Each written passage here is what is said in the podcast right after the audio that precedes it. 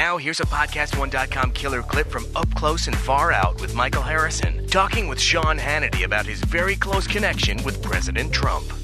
So you're sitting there watching the debate, Sean, and the question comes up to him when he's debating Hillary uh, whether or not he uh, was for or against the Iraq War, and he says I was against it, and they say, but you said on Stern you were for it, maybe, blah blah blah blah, and he said, call Sean Hannity.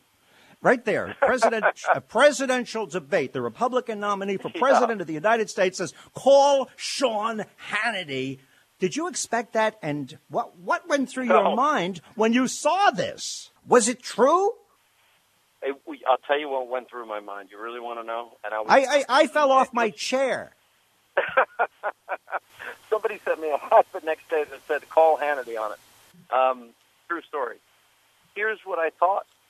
I thought back to all of the private debates we had over that war. Michael, mm-hmm. you, you and I have had passionate private discussions. They were numerous. They were frequent. He disagreed. He was talking about taking the oil, which, by the way, I always agreed with the idea that he had come up with. It wasn't mine. That we should at least get paid, and we should give the families of the military money for the liberation of that country. I think that would have been the right thing to do, especially those that lost arms and legs and their faces were blown to smithereens or they lost a loved one.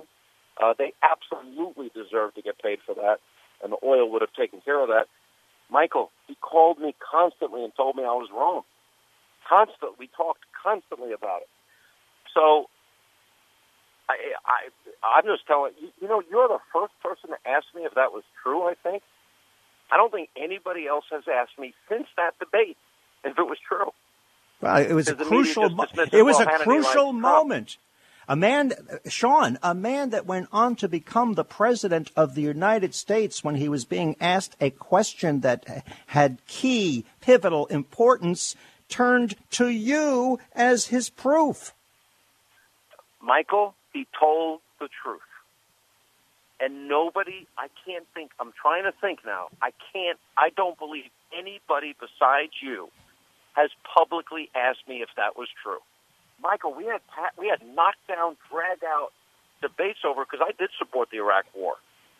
Now, in mm-hmm. hindsight, my argument is okay, after 58,000 dead in Vietnam, 5,000 Iraq and Afghanistan, and many others, you know, permanently, you know, disfigured and, and losing arms and legs, only to give up and lose a war politically in D.C. I can't support these wars anymore if we're not in, to win. Now, it was the right thing to do. I stand by supporting it. But the wrong thing to do is if you win Tikrit and Baghdad and Mosul and Ramadi and Fallujah, then to give it back and give it back to a worse enemy in, in terms of ISIS. To hear more, click on the full show link. Or if you're listening on something that starts with I or G, go to PodcastOne.com.